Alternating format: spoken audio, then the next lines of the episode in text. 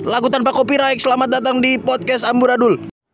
Kembali lagi di podcast Amburadul bersama Dokel di sini di season kedua episode keempat. Gue masih mikir dah kenapa harus pakai season anjir. Cuma mungkin karena 2020 udah lewat, sekarang 2021. Seperti biasanya mungkin gua kemarin-kemarin bahas tentang corona, koronil, koronil. Cuma di posisi ini sekarang gua lagi nggak mau membahas ke situ. Mungkin bahas dikit. Eh, hari ini udah dua minggu atau tiga minggu setelah ppkm yang berjalan selama dua minggu dan gue udah mulai bebas lagi keluar-keluar tapi krisis moneter dalam dompet saya yang tidak dapat membantu saya untuk makan minum ataupun merokok ataupun hal lain yang bisa membantu saya untuk mengisi perut ginjal dan otak tetapi untuk sap untuk untuk apa saya berpusing diri? Karena saya pun bingung harus apa ke depannya. Cuman saya sebagai podcaster yang harus menyemangati pendengarnya semangat. Karena entah apa pun yang anda harus semangatin yang penting semangat.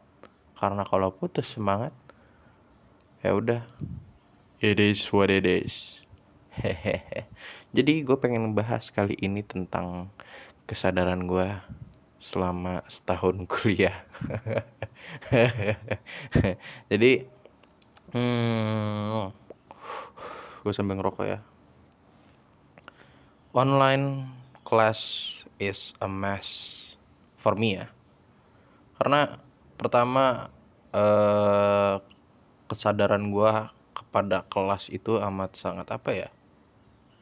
Lu nyadar nggak sih kayak nonton apa nonton nonton uh, video di YouTube ngedengerin dosen uh, berbicara? Kayak mungkin peraturannya sekarang udah berbeda ya disuruh on cam beberapa dosen tapi ada beberapa juga yang masih off cam. Gue sangat bersyukur kepada mereka namun tidak ada tekanan diri yang memaksakan untuk gue harus mempelajari tentang uh, jurusan yang gue ambil gue jurusan komunikasi 20 semester 3 sekarang. Tapi gue semacam kayak apa yang gue pahami itu cuma awam-awam aja nggak ada tuh teori apa yang ada teori-teori tapi itu yang mentok-mentok gue apalin tuh teori semester 1 men. Sekarang teori-teori ke sana teori-teori ke sini tuh gue yang lupaan. Apalagi ternyata turns out uh, apa yang gue pahami malah teorinya cewek gue cewek gue ilmu politik. Terus karena memang tugasnya dia lebih tebal daripada gue gue lebih sering membantu dia. Karena ya gue memberikan waktu tugas gue itu dengan cara gimana ketika tugas itu turun gue langsung kerjain. Biar nggak keteter anjir gue mikir loh gila pacaran pas kuliah ternyata emang susah juga ya pantesan maksud gue gue waktu SMA kayak orang-orang tuh pacaran happy happy aja tuh anjir gue kok nggak nggak dapet ya? Pengen dah. Eh kesampaian pas kuliah. Wah bebannya ternyata nggak cuma masalah timing dan ke keluarga. Untungnya keluarganya nerima gue untungnya juga cewek gue ini ya, tipe gue banget deh. Yang kalau misalnya gue lagi susah waktu dia ngertiin gue lagi apa ini dia ngertiin apa pun dia ngertiin deh. Wah cewek gue paling ikhlas emang. Apalagi lu tau lah keadaan wanita ketika berpacaran dia berpasangan dengan anak band lu kayak gimana? Tapi cewek gue amat sangat berpengertian. Terima kasih Adinda. Tapi kembali lagi karena gue takut kehilangan waktu dengan dia gue mengisi kekosongan waktu gue dengan gue membantu dia tugas. Gue pernah keadaan tuh semester 2 waktu dia masih apa ya udah gue kerjain aja sendiri gitu. Cuman gue kayak aduh gue nungguin dia kelar tuh sampai bisa gila. Jadi gue pengen ngobrol. Gue kosong gue cuma di rumah doang kagak ada kerjaan duit kagak ada pengen keluar gue bingung. Ya udah akhirnya gue bantu deh dia. Semakin ke sini semakin sering lah gue menjadi kalau kata teman gue uh, joki gratisan. Tapi gue nggak cerita sih. Tapi gue seneng karena ya waktu yang gue dapat sama dia makin banyak tapi kembali lagi menurut eh kembali ke personal gitu loh. Apa yang gue pahami tentang tugas dia? Apakah gue memahami tentang tugas gue sendiri? Karena memang gue mencari benefit untuk membantu tugas cewek gue itu dengan gue bisa agar gue bisa membagikan waktu gue sama cewek gue lebih banyak. Biar terbagi. Tapi ketika gue makin mikir gue mempelajari tugas cewek gue semuanya buku-bukunya tentang tokoh-tokoh seperti Kaporaso terus siapa lagi ya? Adalah tokoh-tokoh teori politik. Gue semakin lama kayak ini pemahaman tentang tugas gue ada nggak ya? Gue kerjain gue kerjain. Apa yang gue pahamin pun gue isi. Cuma kayak kok pemahaman cewek gue gue nangkep kalau te gue teori gue sendiri tuh gue waktu di kelas tuh kayak bengong aja. Kalau ditanya gue jawab kayak ini contohnya apa ini itu ini itu. Gue nggak tahu ya. Mungkin jurusan komunikasi itu memang yang apa bisa diakses dengan pemahaman awam atau ternyata memang gue ketinggalan banyak. Cuman ya well gue kayak ada ngerasa fear of missing out tapi apa yang gue kehilangan ya? Pemahaman apa yang gue kehilangan di kelas? Gue ngerasa sih kayak kalau misalnya online class itu nggak nggak nggak nggak nggak nggak memberikan pemahaman yang komplit. Karena awareness di depan eh, awareness tentang kelas pun minim kalau gue ya. Nah apalagi gue kelas di sebelah kasur banget. Gue depan laptop sebelah gue kasur kelar tidur. Kalau misalnya gue kayak ngeliat SMA waktu gue kelar kelas ya walaupun gue tidur juga di lantai cuma gue mendengar keramaian teman-teman yang lagi lari. Wah wah wah wah wah wah wah. Eh ada guru ada guru ada guru. Tapi biasanya di ujung ada yang lagi ngerjain ada yang lagi ngerjain tugas apa kayak gimana. Gue kalau misalnya kayak udah tertekan nih aduh gue ngikutin kali ya gue kerjain tugas bareng ya walaupun nyontek ya bahasanya. Gue pas sekarang tuh dunia virtual tuh membunuh aktivitas dan kreativitas sih. Ya semua orang setuju lah ya ini udah jadi rahasia umum. Cuman yang gue takut adalah ketika gue mengetahui offline class itu kenyataannya lebih sulit daripada online class. Gue nggak tahu sih ya. Ya ada plus minusnya lah. Cuman yang gue tahu dari teman gue kayak ah lu nggak tahu kayak offline class tuh kayak gimana. Lu bisa ngantuk seada-adanya di di atas meja ketika dosen ngomong itu kembali semua kembali ke masing-masing sih benernya ya gue nggak tahu kalau misalnya kenyataannya bisa kayak gitu. Karena ya pas di SMA juga waktu di SMA gue ada yang dulunya rajin tuh ya jadi ngantuk. Waktu kelas 12 jadi kayak mungkin kembali ke diri sendiri atau mungkin memang bebannya di offline kelas itu memang seberat itu. Cuman yang gue bisa nilai juga dari apa namanya uh, informasi yang mereka kasih ke ke gue tentang offline kelas di kuliah itu kalau gue lihat ya tugasnya tebel banget kalau sekarang. Jadi tugas tugas tugas tugas tugas tugas tugas. Gue punya opini mengenai tugas itu apa ya tugas itu nggak memberikan pemahaman tapi tugas itu memberikan penekanan. Itu yang ngebuat kita tuh uh, punya limit untuk sesuatu. Oh sorry. Kita tuh punya limit yang apa ya yang dipaksakan gitu loh. Jadi misalnya uh, dosennya nggak datang nih. Uh, terus dikasih tugas. Itu tuh nggak nggak tentang bukan tentang pemahaman itu tuh. Bukan tentang memahami karena gue sendiri kalau misalnya ngerjain tugas pasti buka buku buka ini buka apa. Bukan dari pemahaman masing-masing. Apalagi makanya gue kalau misalnya ada diskusi itu demen-demen aja. Apalagi gue sebenarnya waktu dulu SMA tuh dulu yang amat sangat bader waktu kuliah tuh pengen ngerubah diri pengen jadi ah gue rajin ah. Gue ini ah gue apa ah. makanya gue ikut banyak banget apa namanya volunteer volunteer di kampus. Kemarin gue ada ikut volunteer di kampus namanya Visip Cup sama Hello Visip. Itu memang gue isi karena memang gue ada apa ya luang waktu aja gue isi dan ya gue semangat. Karena memang akhirnya gue ada kerjaan nih yang ada nyangkut sama kampus nggak cuma belajar doang.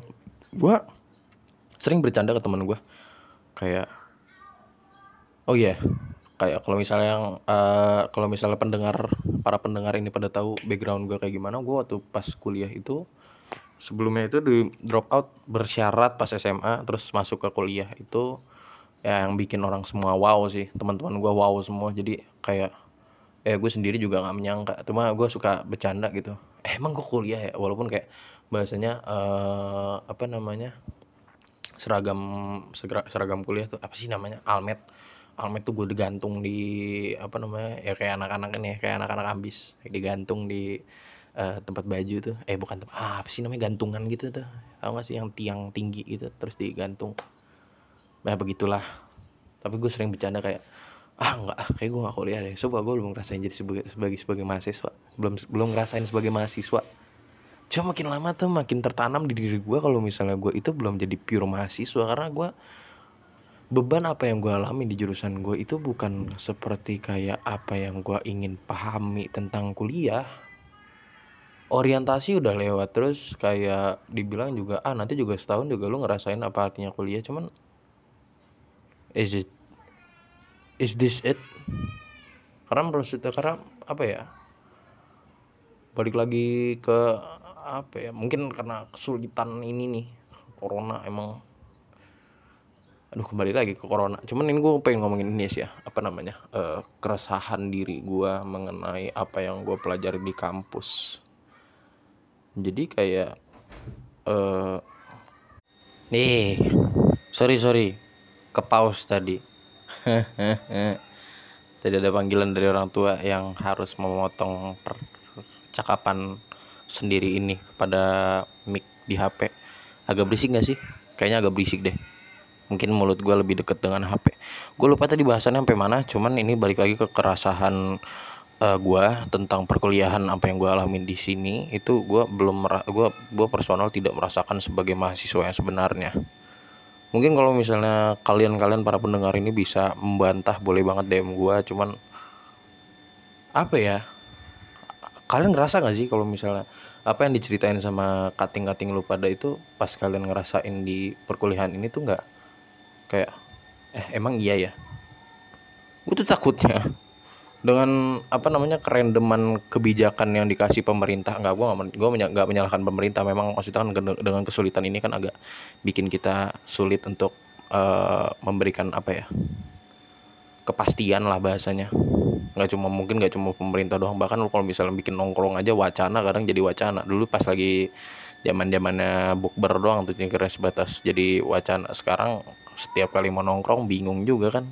Gabut kosong kagak ada kerjaan.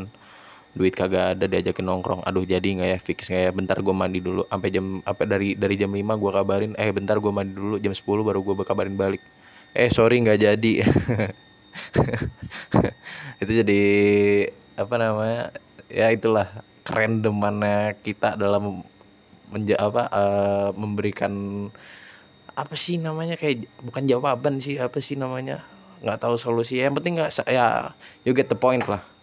Kerendeman semua ini tuh yang bikin kita agak susah buat eh mengikuti new normal. Tapi ya kayak tadi dengan pemerintahan ini agak susah memberikan kebijakan yang sesuai dengan apa yang terjadi sekarang gue feeling banget kita nggak bakal dalam waktu dekat hidup di dunia yang normal. You get the point because new normal is not a normal at all buat gue karena eh apa ya lu tuh sekarang mem- membuat cara survival sendiri. Karena eh apa ya apa yang diberikan sama orang-orang mengenai ini itu ini itu. 2020 kemarin adalah titik nol pertama bareng-bareng semuanya memulai semua strategi dengan cara apa pun gimana caranya kita surviving. Itu menurut gue tuh jadi apa ya kita tuh jadi agak-agak agak susah buat mengambil apa yang sudah didapat dari sebelumnya ayo kalian bisa apa namanya menjadi seorang eh eh, misalnya mau jadi seorang bos di suatu ini apa namanya di suatu eh institut ya eh, bukan apa sih kantor lah ya ya kantor ha. pengen jadi bos ini lu kerjain ini kerjain itu kerjain. Semuanya terjebak sekarang. Karena lu nggak bisa ke mana-mana lagi. Mungkin karena memang karena corona corona apa kok corona udah mulai lemes-lemesnya lu udah mulai keluar kagak ada duit tuh kayak gimana kayak gini kayak gitu. Ah, paham lah ya. Jadi tuh kayak uh, poin awalnya ini semuanya buat gue itu nggak gue nggak bisa mengambil cerita apa-apa lagi dari orang karena gue samar-samar untuk bisa menjalankan arti mengenai normal. Jadi gue entah haruskah gue berdamai dengan keadaan atau memang uh, ada jalan yang lebih baik lagi untuk kita mencerna apa pun dari luar. Maksud gue mencerna apa pun dari luar ini tuh kayak ya lu kuliah lu mempelajari lu ini itu bla bla bla beli beli beli kayak jujur ya buat gue tuh buat cuma nonton lewat uh, uh, daring doang tuh nggak nggak worth anjay terus kayak apa namanya orang-orang sekarang bikin gebrakan bikin acara virtual dengan uh, undang acara musik ini itu apa bla bla bla bli bli bli. Men tinggal nonton YouTube ngapain beli tiket? Nggak apa-apa ada iklan dikit ntar bisa di skip ad. Ini bukan tentang pesimistik ya cuman kasih dong gue uh, pencerahan lewat apa pun caranya. Biar apa ya? Mungkin bisa jadi jawaban juga ke semua orang mengenai keresahan ini.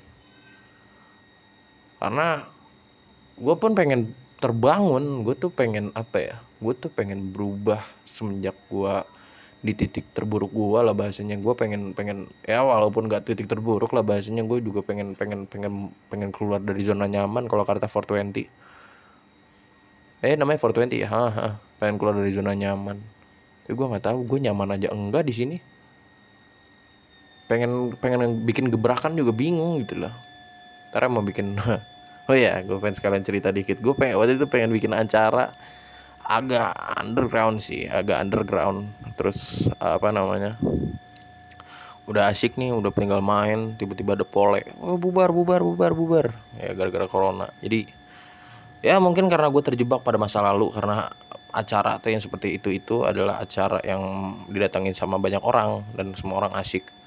Gue nggak tahu sekarang konsep konsep konser virtual itu apakah memang worth it untuk apa namanya para pendatang untuk hanya mendengarkan lewat laptop membayar tiketnya yang yang begitu aja gitu loh. Karena gue pernah sekali gue nggak nyebutin gue gue iseng uh, apa namanya konser virtual gue beli tiketnya itu dua puluh lima ribu eh dua puluh ribu dua puluh lima ribu gitu. Udah tuh kayak denger di radio aja.